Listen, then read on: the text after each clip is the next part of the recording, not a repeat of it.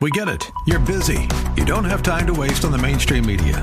That's why Salem News Channel is here. We have hosts worth watching, actually discussing the topics that matter. Andrew Wilkow, Dinesh D'Souza, Brandon Tatum, and more.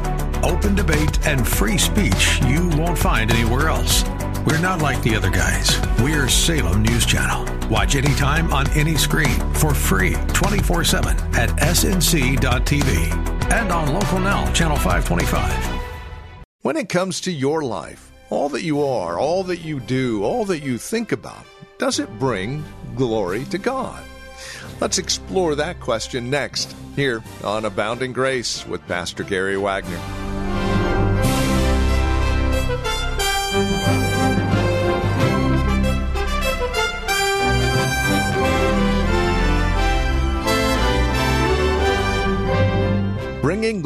To God, how and why. It is a very practical doxology, or close to a, a marvelous statement about who God is and how we worship and adore Him. To God be the glory is the title of our message today. Welcome to Abounding Grace with Pastor Gary Wagner from Reformed Heritage Church here in San Jose and online at reformedheritage.org. We're in Romans chapter 11, verses 33 through 36. Join us there for today's broadcast of Abounding Grace. Here's Pastor Gary. Today, by God's grace, we will simply look at the last phrase To whom be glory forever. Amen. Turn back, if you will, to the beginning of Romans chapter 3. And you'll see one of the most terrifying phrases in the whole book of Romans. Romans chapter 3, verse 23 which concludes the first part of the book about our sinfulness. Jew and Gentile, we're told there is no difference. All have sinned. Verse 23 All have sinned and come short of the glory of God. Beloved, that is our death sentence. By our sin, you name yours, we all have one in Adam. On that fundamental day, we all spit in God's eye and said, We will do it our way, by our will. To come short of God's glory is to miss it completely, to be cut off from it, to be judged by it, and to bring ruin upon ourselves. But here's the mercy God didn't leave us there. God took it upon Himself to restore us by His mercy by the righteousness that He gives us through His Son. And our Lord Jesus brought us back to this glory. And throughout Romans, God's glory serves as the golden thread that just winds the whole thing together. Look, for example, in chapter 4 of Romans, and we'll just quickly make our way forward to where we are now. How are we, for example, going to trust God like Abraham did. Romans chapter 4, verse 20. He staggered not at the promise of God through unbelief, but was strong in faith, giving glory to God. How are we to have this hope and this faith? Because we live in the midst of so much mock, as well as the deceptiveness of our own hearts. Chapter 5, verse 2 by whom also we have access by faith into this grace, wherein we stand and rejoice in the hope of the glory of God. How can we overcome our sins and live for God? Romans chapter 6, verse 4. Therefore, we are buried with him by baptism into death, that like as Christ was raised up from the dead by the glory of the Father, even so also should walk in newness of life. What do we do when we suffer? Where is our comfort? Where is the strength to persevere? Romans chapter 8, verse 18.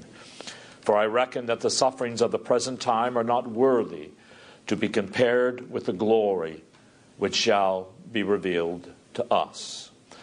Well, Paul hasn't finished with his glory. He keeps going to it throughout the book.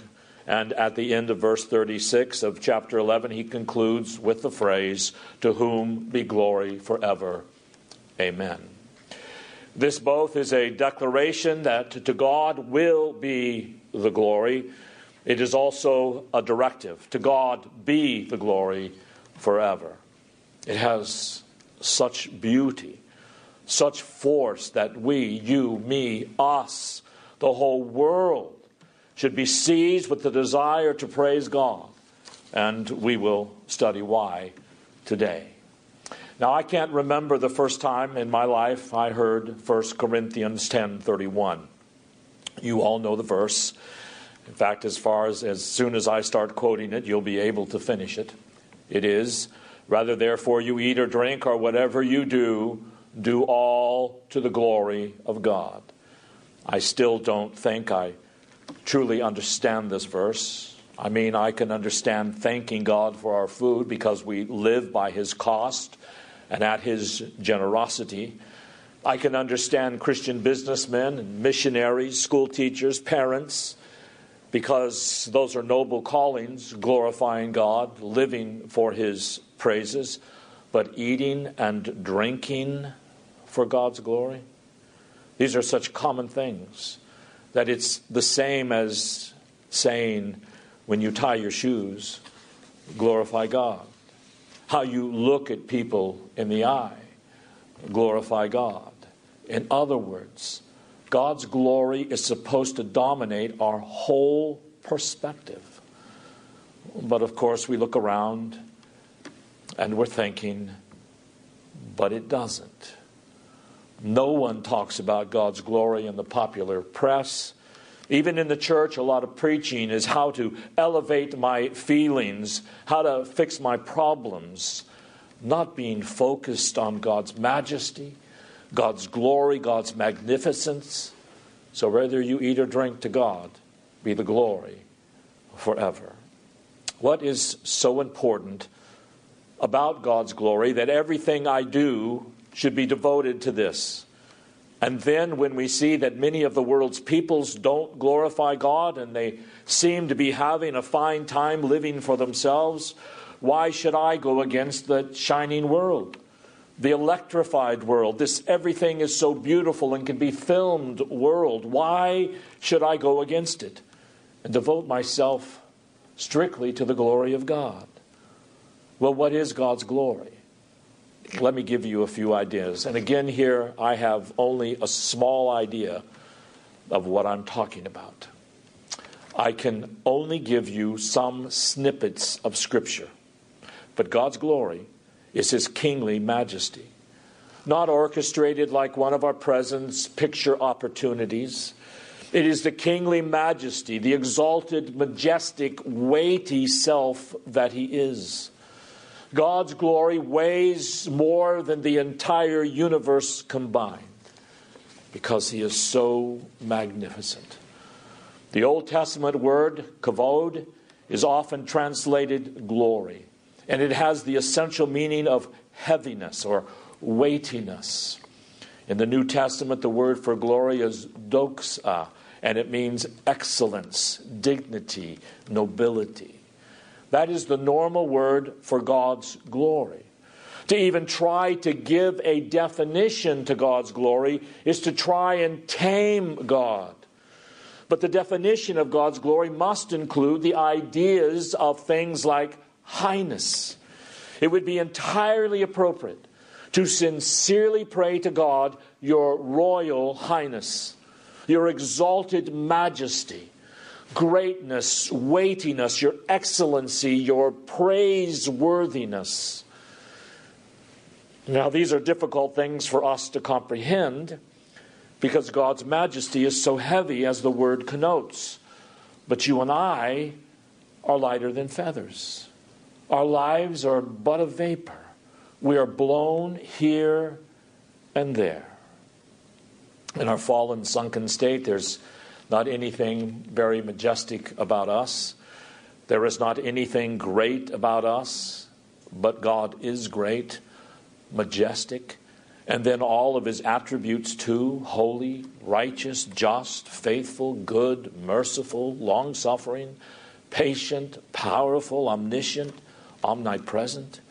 He is all of these things with such magnificence that we are to praise Him with our entire being. You know, to get some indication of this, we ought to think about the angels. Because even though they have existed for a little over 6,000 years now, since God created all things by His voice, their feet are still covered. Their faces are still veiled. They still, at the slightest nod from the living God, fly like lightning through the heavens to do His will, as if and because their greatest pleasure is to carry out some even small directive from God. It is their privilege, it is their pleasure. They just love to do it. They never tire of praising God. They never tire of doing His will. And remember, they are creatures like we are. But we are one day going to judge them, says the apostle. And yet they never tire of praising God. They never tire of playing their heavenly music. They never tire of shouting glory to God forever, glory to God in the highest. Now, if these mighty creatures never tire of praising God, never tire of serving Him with energy and zeal, even drawing from Him that energy and zeal, then we here in the presence of God is worthy of our highest praise, every other thought being set aside. He is worthy of our most reverent devotion. He is worthy of our promptest obedience. It is our privilege to glorify him. But here is something interesting. Turn to 2 Corinthians 4:18. This glory is not just that it is way out there somewhere in the sky. 2 Corinthians 4:16. For which cause we faint not, but through our outward man perisheth, yet the inward man is renewed day by day. For our light momentary afflictions, for us a far more exceeding and eternal weight of glory, while we look not at the things which are seen, but at the things which are not seen. For the things that, we are, that are seen are temporal, but the things that are not seen are eternal. Back to chapter 3, verse now, verse 18 of 2 Corinthians. But we all, with open face, beholding as a glass or a mirror the glory of the Lord, are changed into the same image from glory to glory, even as the Spirit of the Lord. Now, I want to stress this idea with you that in Christ, glory has come near to us. God has come near to us. It's just not that he is exalted and majestic and holy and true, even though all those things are true. But he is also, he is all those things now near to us. Emmanuel, God with us. The incarnation brought us to glory and restored God's glory to us. And even as Paul says in another place, God, who commanded the light to shine out of the darkness, has shined in our hearts to give us the light of the knowledge of His glory in the face of Jesus Christ. And where is that glory? It is in us when we believe the gospel. We don't have to go over the mountains or cross the seas. God puts it there, He puts it within our hearts in the hearts of his children a holy life of truth and worship and gratitude and obedience and joy and peace and everything Jesus purchased for us. So the point here is if we know God, we're going to want to glorify him.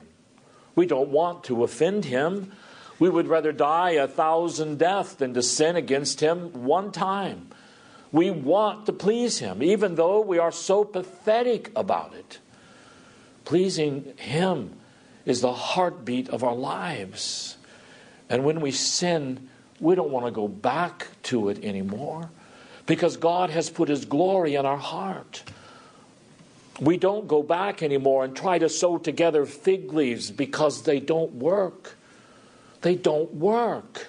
So we went right back to that glory and say, I have sinned against you, God, my Father.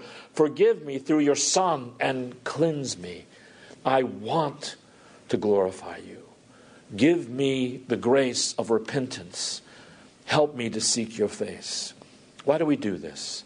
It is because nothing is more important for the believer than to walk in fellowship with God. And nothing is more nauseating, personally offensive, and dreaded than to feel yourself to be at odds with Him. Glory has come near to us through the Lord Jesus Christ. When God saves us, He opens our eyes to see that He is the most important thing in life. As a matter of fact, He is our only life. And we as Christians want to praise Him. We want to praise Him more consistently. Sometimes you may feel yourself saying with Moses, Lord, show me more of your glory because I want to praise you more. I want to obey you more. I feel my heart so sluggish, so weak. I want to please you. This is what glory does when it comes to dwell within us. Now look more specifically at Romans 11:36 again. To God be the glory forever. You may notice the verb is implied there, meaning that there is no verb in the phrase. The absence probably means that to God belongs in an absolute way, or that God is identified with glory eternally, comprehensively, completely. Let me say it another way that every child in here can understand. The meaning of life is the glory of God. The meaning of life is the glory of God. Don't ever forget this. One day it's going to hit you right between your eyes when you stand before Him. And there may be many things you wish you could go back and have done differently. It won't so much matter as long as you believe in the Lord Jesus. But if you do not look to Him and confess your sins and fall upon your face and confess Him before men, you will plead for the earth to open up and swallow you because you will realize, I missed the most important thing in life, which is the glory of God. I missed the meaning of life, praising Him, exalting Him, learning something of His exaltation, His majesty, His faithfulness, His truth, His justice, His goodness, and His love. Please remember, God made everything to reveal His glory. If God has saved you, why has He saved you? to reveal His glory. Is God working in your life? Of course He is. And if you are one of His, He is working in you for good and to manifest His glory, His faithfulness, His goodness, His patience, His long suffering, His forming power. So to God be the glory. I think it's a phrase of this doxology that arrests our attention in such a way that we understand that the meaning of life, the flow of history, the destiny of all things is God to be praised. God is working in everything to glorify Himself. This universe is God centered. God is God centered. Our happiness, living in conformity with the purpose of everything, is to be God centered, to live for God's glory. Our first catechism question teaches us this. Can you imagine all the things that those weighty divines could have come up with? But their first question was, and this is true of many of even the Catholic catechisms of that period, they all focused on now, why are we here? Why did God make us? What is the meaning of life? You can listen to the radio and hear all of these whores and cads telling you what the meaning of life is. And it is for them love me, love yourself, make me feel good. Our catechism, of course, is much wiser because Scripture is much wiser. And it says man's chief end, his highest end, is to glorify God and fully enjoy Him forever. So, because this world is God centered, if we're going to be on board with what God is doing, think about it like this. Just imagine in your automobile, your mechanically minded son decides he's going to build a steering wheel in the back seat because he doesn't like the way you drive. So he builds a steering wheel in the back seat facing the other direction. And he's going to fix up a little transaxle back there and a gas pedal. And he's going to basically mount it so that he can drive against you. The car's not going very far, is it? Every time we don't live for God's glory, if God is driving the car of this universe in one direction, and we've got it floored going in the other direction, thinking I can go in the other direction the way I want it to go to make this look like I want to make it look, then what? We destroy ourselves. That's why there is so much psychosis in the world today. That's why so many people are drugged every day just to cope. It's very simple. When we live out of accord with the purpose of this universe, we drive ourselves crazy. Well, we can be nice while we're doing it, we can be educated, we can have sophisticated technology at our fingertips, but our whole health, mental, spiritual, physical, and our happiness lives, li- lies in living in conformity with the purpose of this universe, which is to glorify God, to bring Him honor and praise. So think about this. Which way are you driving the car of your life? I've got my destiny.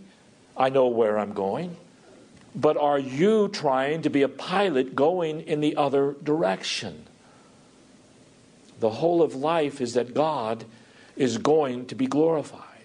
And He calls us to glorify Him. Whenever you believe this, the vein of Christianity changes for you.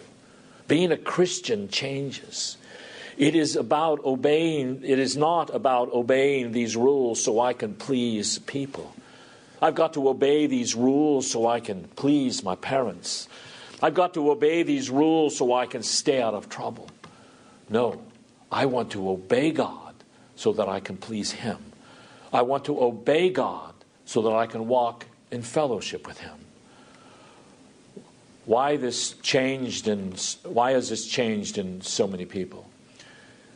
Well, we all have knowledge like this, know people like this. Why does the change take place in a Christian life? Because God's glory has come to live with us by His Holy Spirit, and He transforms us.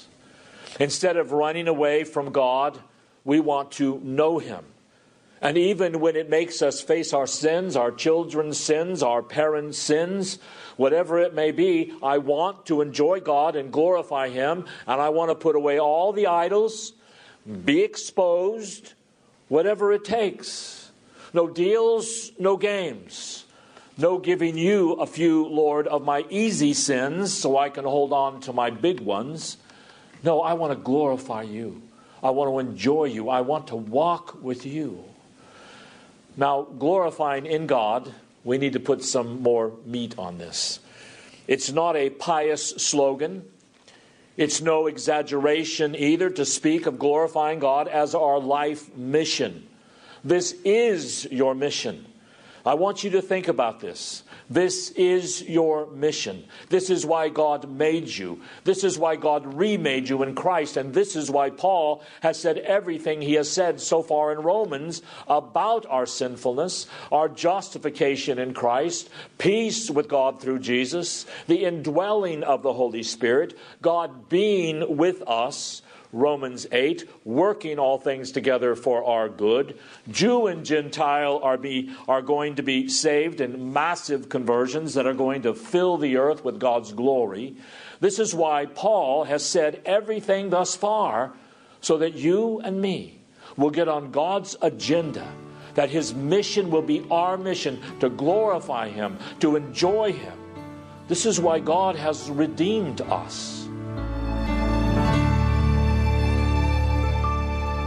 Well, this has been Abounding Grace with Pastor Gary Wagner from Reformed Heritage Church in San Jose. As we have closed out our time together today, I would remind you that our desire is to know how this program encourages you in Christ. Now, there are a couple of three ways that you can contact us to provide us with this information. And again, it would really encourage us a great deal if you'd take a moment and let us know how the program is encouraging you in your walk and relationship with the Lord Jesus Christ. Here's how to contact us. Phone number is 408 866 5607. That's 408 866 5607. Our website, where you can drop us an email and even learn a bit more about us, is reformedheritage.org. And then, of course, you can write to us at PMB, that stands for Post Mailbox, number 402, 1484 Pollard Road, Los Gatos, California. The zip code is 95032. Now, there is another way you can contact us, and this would be the best of all, especially if you're not involved in a church at this time. Plan on visiting. Let us uh, fellowship face to face, as it were. We meet at Lone Hill Church, 2 in the afternoon on Sundays at 5055 Lone Hill Road in Los Gatos. Directions can be found at our website, reformedheritage.org, or by calling 408 866 5607. By the way, copies of the broadcast are just $5. Mention today's date when you contact us, and we'll get a CD out to you right away. Thank you for joining us today. Until next time, God bless.